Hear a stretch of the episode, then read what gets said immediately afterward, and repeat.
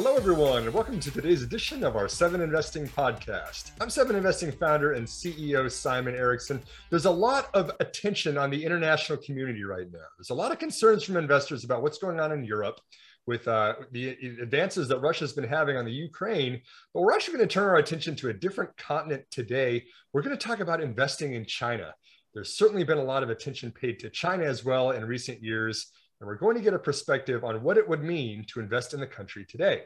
I'm joined by James Early. James is the CEO of Stansberry China. He certainly knows more about China than anyone else that I know. James, thanks very much for joining me here on the Seven Investing Podcast. Simon, it is my pleasure, my honor. It's good to see you again. For those in the audience who don't know, Simon and I used to work together years ago. So I'm, I'm happy to, to be on the podcast and happy to see his face again also on the Zoom. The pleasure is certainly mine, James. Thank you for the kind words. I'm looking forward to picking your brain a little bit about China here, but let's start at the 10,000 foot level. You know, there's been a lot of commentary in the media about China. I know you spent some time in the country. Your business was related to it. What is the China's China's Communist Party want to accomplish right now? The, the one word answer, Simon, is, is stability. And, and that doesn't sound so bad on the surface. I mean, Peter Drucker, an organizational thought like scholar uh, that a lot of us studied his stuff in business school, by the way, said that every organization has survival as its primary goal. And so the CCP has survival as its primary goal. Uh, prima facie, that's not so bad. I think the, the reason the CCP gets into so much reputational trouble among, among the, I guess, the international community is the methods that it used to, to secure that stability. And we see that in, you know, day-to-day life. Like, for example, uh, censorship, um, you know, uh, squelching of, of negative information, uh, or if uh, you know a, a, lender, a company does something bad to a lot of people, it may be forced to perform reparations that might be in excess of the legal requirement, but they would enhance social stability. So think of it as social stability at all costs, and those costs often include, uh, you know, blocking out external media.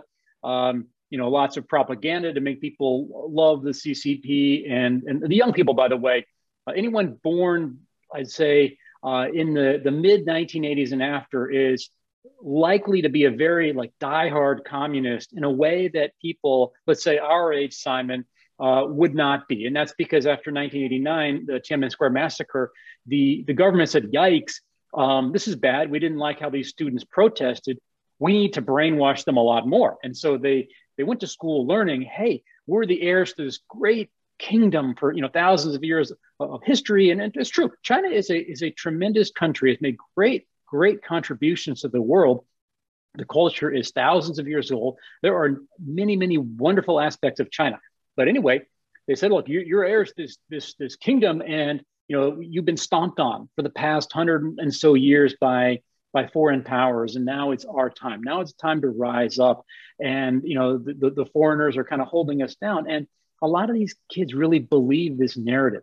And, and so there's this rabid patriotism nationalism that at some point kind of almost becomes a little bit scary. And china right now is is at its all-time lowest ratings in these pew research polls of negative sentiment abroad about the country. And that sort of thing is, is a contributing factor. So I'm swerving with the answer a little bit. The one word answer is stability. The, the, the reason that it's such a big topic is the methods that China or the Chinese government, I should say, has employed. Makes a lot of sense, James. Uh, let me double click on the patriotism aspect that you mentioned on there. You know, we know that the consumer in the United States, consumer spending, dis- consumer discretionary spending is about 70% of our overall GDP. Uh, the number in China is lower, but it's not insignificant. About 54% of China's GDP is coming from the consumer spending. To the point you made about patriotism, it's a little different over there. Uh, how, what can you tell us about the Chinese consumer? You know, do they buy in different ways than Americans do? Do they think of brands differently? How does the, the average typical consumer in China differ from the, the typical consumer here in America? Yeah, that's a great question, uh, Simon. And by the way, I like your shirt. It's a lot like shinier than mine. I, I got to respect it. Um, I'm just just admiring. Anyway, on your question, you've got better data than I do. 54% is, is, is a current number. I will tell you that probably 15 or 20 years ago, that number was like 19% or 22% or some some small number. And, and that was problematic. It was too export dependent. Now they do have their own uh, you know, internal consumer economy. So that's that's a good story economically. Um, there's nothing wrong with that. The the issue for the American brands like Nike, um, you know, Apple, uh, or you know, Adidas, not American brand Adidas, but a, but a foreign brand, is that there has been a fairly rapid shift from from uh, foreign brands, I guess, in, in China to domestic brands for two reasons. One, the quality of the domestic brands has actually got, gone up quite a bit. China has you know grown past being a low end manufacturer and actually make some decent stuff. I mean, certainly shoes and and you know fitness apparel, for example, they can make stuff that's just as good as Nike can make. And this rabid patriotism is causing them to to sort of go inward w- when they purchase their stuff and especially when something like the, the Xinjiang controversy emerges, right? You know, China has these people in these, these camps, Muslims, and you know, there, there are differing accounts about the exact treatment of them, but, but the overall idea is it's not good. And, and many in the US and Europe have declared it a genocide. And Xinjiang support, supplies like 80% of China's cotton. And, and so there's this issue of, you know, do the American brands want to use cotton from Xinjiang or, or sell into this market. And uh, some of them are, are stepping back from this. Some of them may be required to step back from this based on, on legislation here in the US. And the Chinese retailers, the Chinese brands are picking up that slack. And they, they advertise this stuff is proudly made with Xinjiang cotton. And, and those rabid, you know, patriot consumers eat that up. So yes, basically uh, even as, as, short as five or 10 years ago, there was a strong preference for foreign brands. Uh, now it's skewing quickly towards domestic. The one exception is the luxury brand, Simon, because you know there is no Louis Vuitton of China. You know there is no Hermes or you know all those high-end brands, except for high-end alcohol. Uh, Moutai has been a very good stock there. The uh, and this this is Baijiu white liquor is. Uh, I don't I don't drink. I tried it once. I mean, it was like you know fire water, like jet fuel. I, could, I couldn't even drink half a drop, basically. But uh, any, anyway, they don't have the high end brands. They know that. Um, you know, China is just not a high end country yet, but for they do have they used to have just the low end stuff and i say now they got the middle end stuff so that's a negative story if you're a nike that's a negative story if you're an apple and and the chinese consumer wants to buy a huawei phone James, thank you for the kind words about my shirt. I will gladly send you one of these seven investing shirts over. If you'll send me some of that Baijiu Firewater, that sounds fantastic as well. You got a deal, Simon. Let's move on. Let's talk about the tech sector. This is one that's kind of sensitive, James. We're going to go there anyway. Uh, because China, you know, there's there's so much enthusiasm about billion and a half people, you know, all of the advances that it's making in technology, a lot of companies are being compared to China, right? The Netflix of China, the Amazon of China, whatever you want to be of China. Uh, we have also seen that China has, during the past decade, filed more than 390,000 AI patents, artificial intelligence patents. That's 75% of the world's total, but still a sensitive topic, James, because we know there are concerns about IP protections, about privacy, about theft of IP over in China. Uh, how do you think about innovation and just IP in general in China? It's a, it's a broad question. It's a great question. You know, by, by the way, I read something, this is maybe two years ago, but the Chinese government has been outspending the US government 200 to 1 in AI. Now, the US still has a lot, probably more private sector AI investment. So it's not as bad as it sounds, but it, it's still kind of bad. You know, I, I think the US, I'm going to uh, take a brief tangent and say one thing quickly. I think the US government, the US populace, especially the US lawmakers, have a view of China that's 10 to 15 years out of date. China is more advanced, it's more aggressive, and it's been playing a long game for longer than we realize. And we're kind of caught with our pants down. And we will have no choice as a country but to ramp up government support in certain sectors like AI, like uh, semiconductors, um, maybe some, some national defense type of stocks, because the Chinese government has done the same thing. Okay, Chinese government has freely blurred the lines between public and private. And that's something that was kind of like a taboo in, in Western countries. I remember years ago, Airbus, um, there's a big stink between Boeing and Airbus. Airbus is sort of this European, you know, consortium supported airline maker, and the government was sort of unfairly supporting that company compared, you know, in the eyes of Boeing compared to what Boeing got from the US. With China, that's like pocket change. They freely, massively support all their, their industries they want to. And their logic is so what? That's our model. It's not a problem. It's not unfair competition. It's what we do. So they have no problem to support research uh, in AI, in uh, you know advanced materials, and all sorts of things. And they see AI, by the way, as a tool of government control. Going back to that stability, China China has more cameras per capita than any other country in the world, and that's impressive when you have 1.4 or 1.5 billion people. Um, but the, the support has not just been simple monetary research support. Uh, the you know if you go to China, you, you may read on the U.S. State Department website.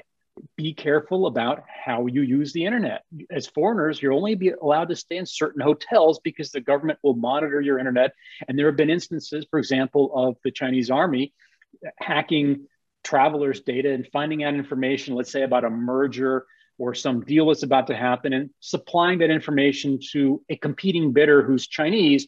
Uh, that's, that's one example, just stealing technology is another example. I think the US Office of the Trade Representative, it's a you know, government agency here, has estimated that writ large, Chinese theft of American IP is something like 400 to 500 billion dollars per year.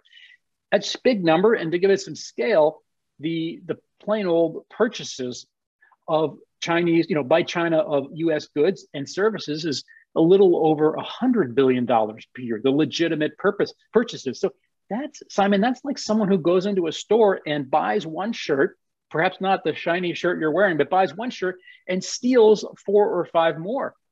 Okay, I, I don't mean to be harshly direct, but you know these are the numbers, and maybe that estimate it's just an estimate. Maybe it's not totally accurate, but it is probably very directionally accurate. So there is still lots and lots of theft going on in the system, and it has massively enriched the Chinese economy, and not just of the U.S. of you know Japan. Apparently, the high-speed rail was at least partially stolen from the Japanese.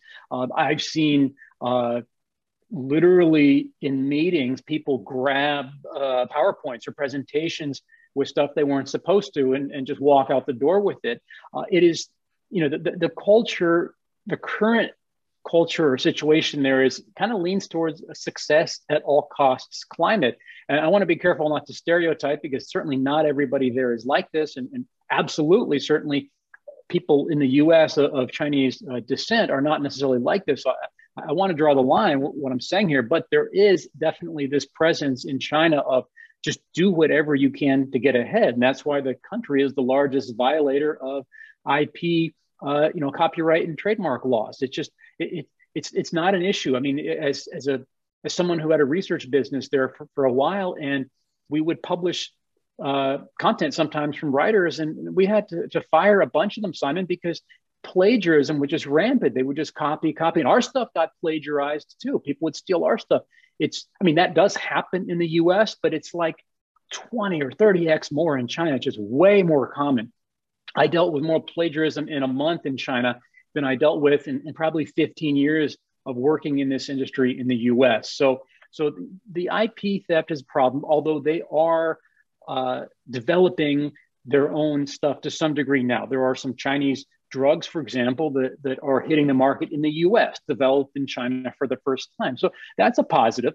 Um, I was at a conference last year and heard a guy talking about uh, a patent, a medical patent that he filed, and, and he somehow someone in China said, "Oh, there's a similar patent here," and it was actually his exact patent. Someone had just stolen his medical patent and, and filed for it in China too. So, um, you know, there's still a lot of that going on as well. It's kind of a mixed bag still. Uh, and the question is, what happens when we deglobalize, when we decouple, which has been happening for the past several years? I know a China IP lawyer who said his um, caseload for copyright theft and IP theft has gone way up uh, the more pressure to deglobalize we're having. In other words, China knows it's going to be cut off.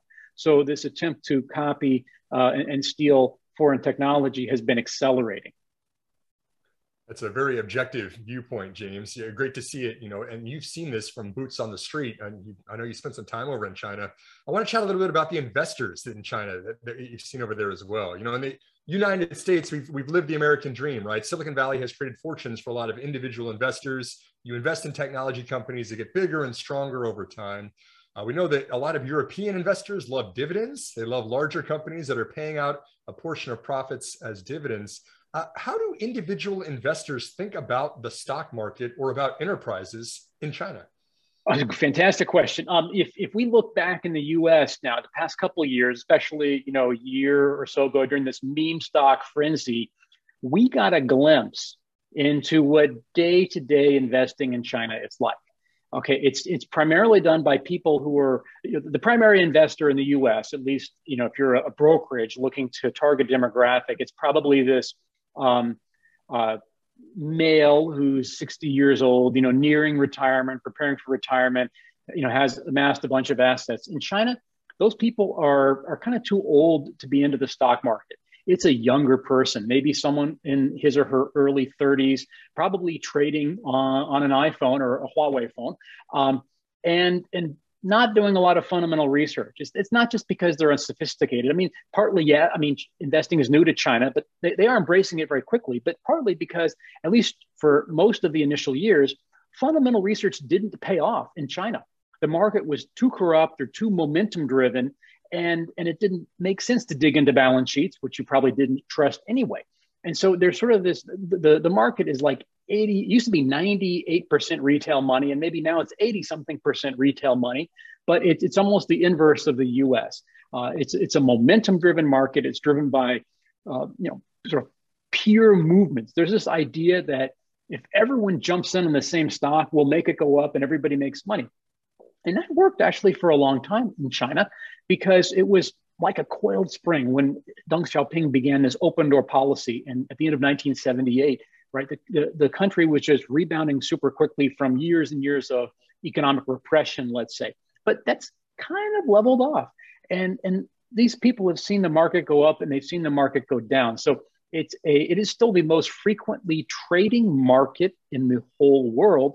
Um, they are rapidly moving towards a more fundamentally driven market. And a study shown uh, done last year showed that investors in China who trade based on fundamentals outperform those who trade, you know, some day trading stuff or, or technical analysis. So it is moving in the right direction, and these Chinese investors have a thirst for this knowledge. Um, I would say they're not there yet, in the sense that you know, if we look big picture at a capital market, it should take money from investors and give it to good deserving companies and deprive it from bad companies. That's the way a capital market enriches a society, an economy. Uh, China is not quite there yet. Barring you know major government you know, intervention, it will gradually get closer and closer there. Um, one thing I'll add, though, from the perspective of, of a U.S. investor, though, there is often little rhyme or reason in what happens in China. Um, the, the main piece of advice I would give is don't go against the government if you're an investor. And whatever the government supports, that's probably going to go well. Uh, for years, it was these big national champions of technology, like Tencent, like you know uh, Baidu, like Alibaba.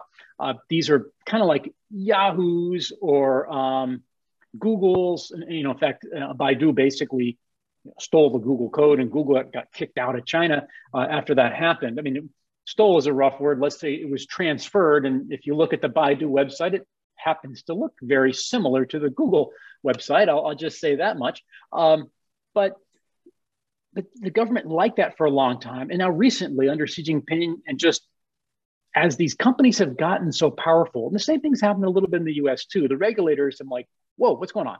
Um, these companies have a lot of data, they got a lot of power, and we don't have that. So we're going to clamp down. So over the past year, we've seen this crackdown on big tech.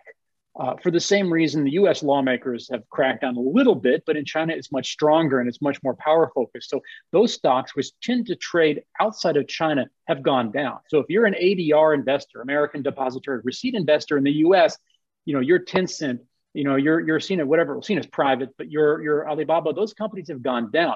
That's not necessarily the story for those the companies that are traded inside of China. The, the A shares market, the domestic Chinese market, actually had a decent year last year. So it depends on which side of the, the, the Pacific you're, you're investing in, um, your, your view of Chinese stocks, I'd say.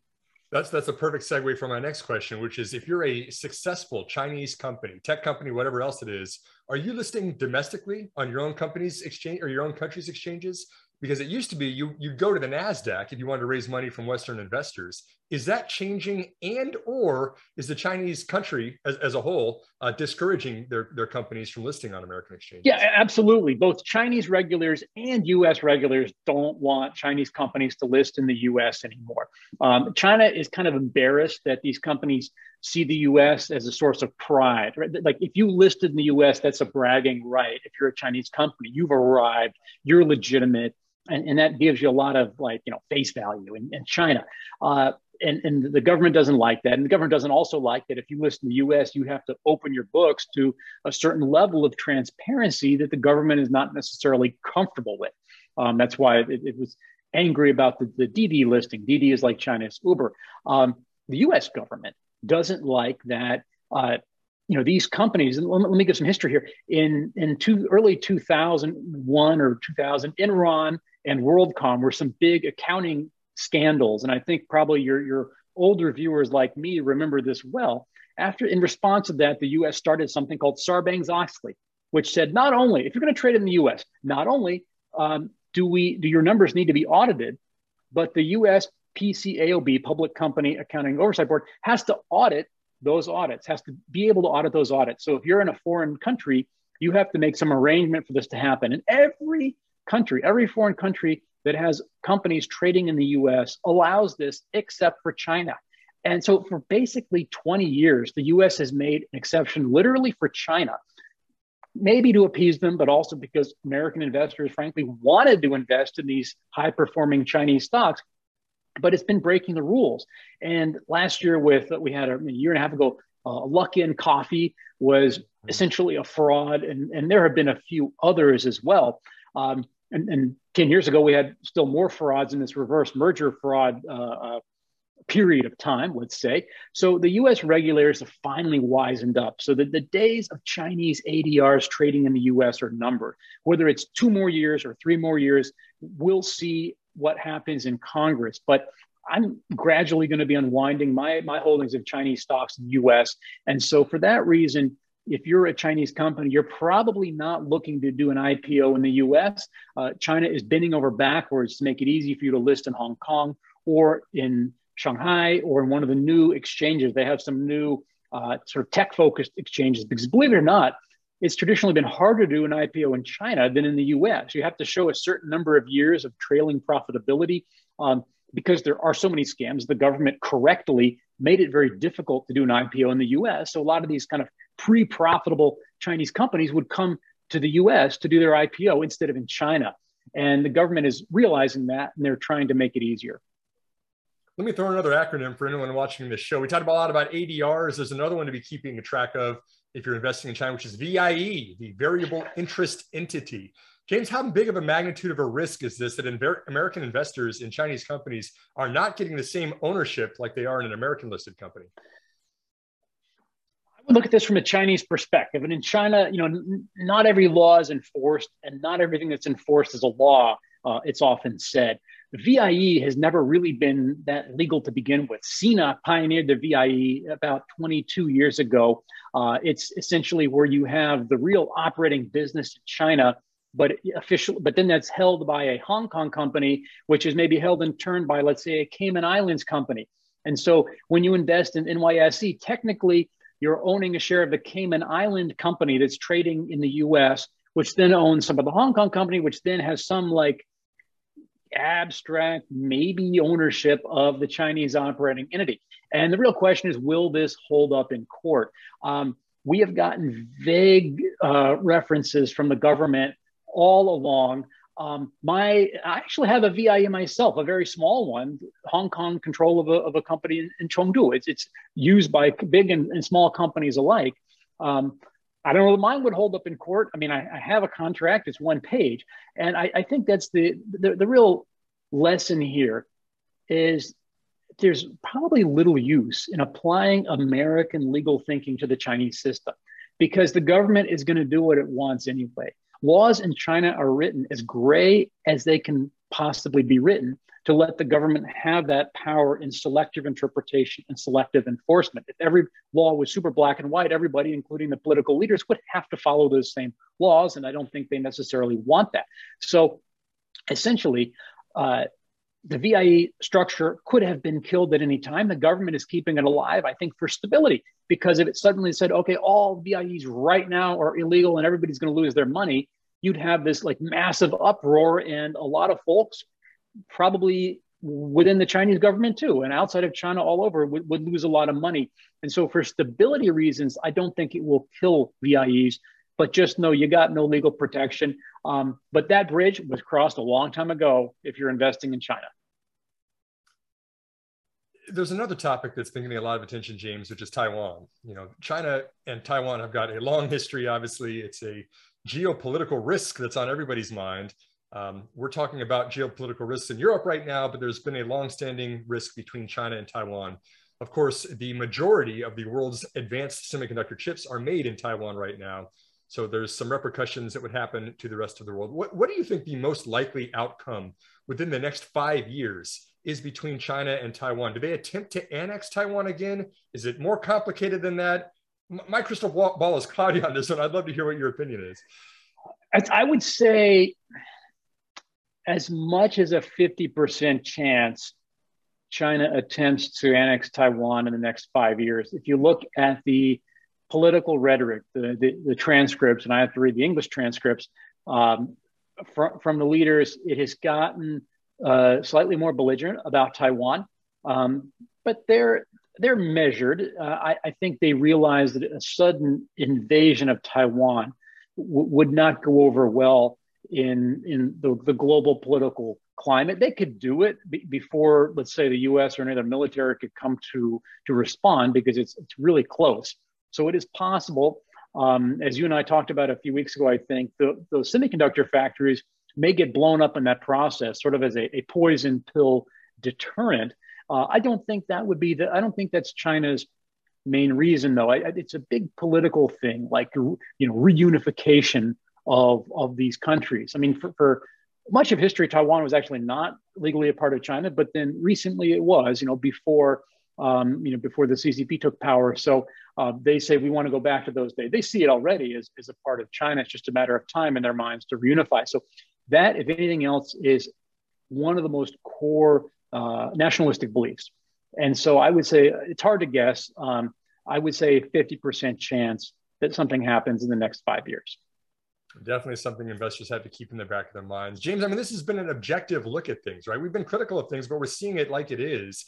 There's a lot that you know we're excited about with China. A lot of people, a lot of progress, but also a ton of risks right now. All of this that we've said, do you believe that there are investment opportunities that you'd be comfortable, even with all the risks that we've described, in taking as an investor in China, even if it's broader trends or broader markets that you're looking at? Is there any opportunity in China you're willing to take the risk on? If it if I did, it would be in either private companies in China in a sector the government supports, for example, healthcare. it's often happy to get foreign money coming into the health healthcare sector, which is currently like 5% of China's GDP spending compared to 18% here in the US. Um, they've got a rapidly aging population and they need support there. Elder care is another one.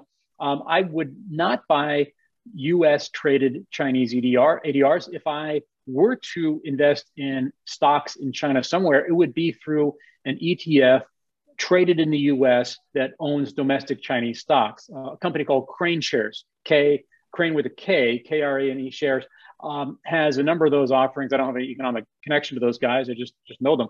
Um, they their ETFs allow you to buy direct Chinese listings. I think those will do better than than the shares in the U.S., which are subject to you know these blacklists or the you know ADR delisting. Uh, there, there's too much political risk to buy a Chinese stock traded here.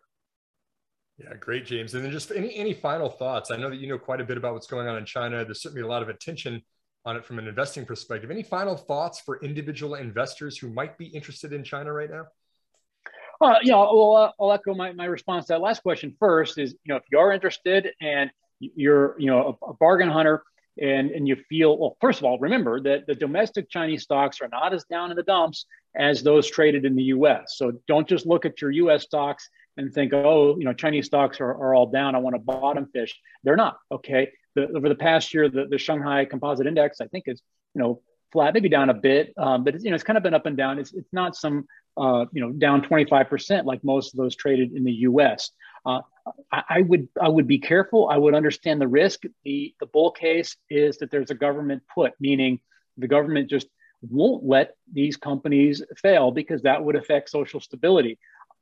Broadly speaking, though, I would prepare for more regulation. China is moving uh, rapidly towards a more regulated climate. And depending on your perspective, that's either good or bad, but it is frankly the reality, Simon. So whatever you do, make sure it holds up to, to that thesis because I think that's the new reality. Once again, James Early, the CEO of Stansberry China, an expert on investing in China for several decades now. James, really appreciate you being on the Seven Investing podcast. It's my pleasure, Simon. Thanks everyone for tuning in to this edition of our Seven Investing podcast. We are here to empower you to invest in your future. We are Seven Investing.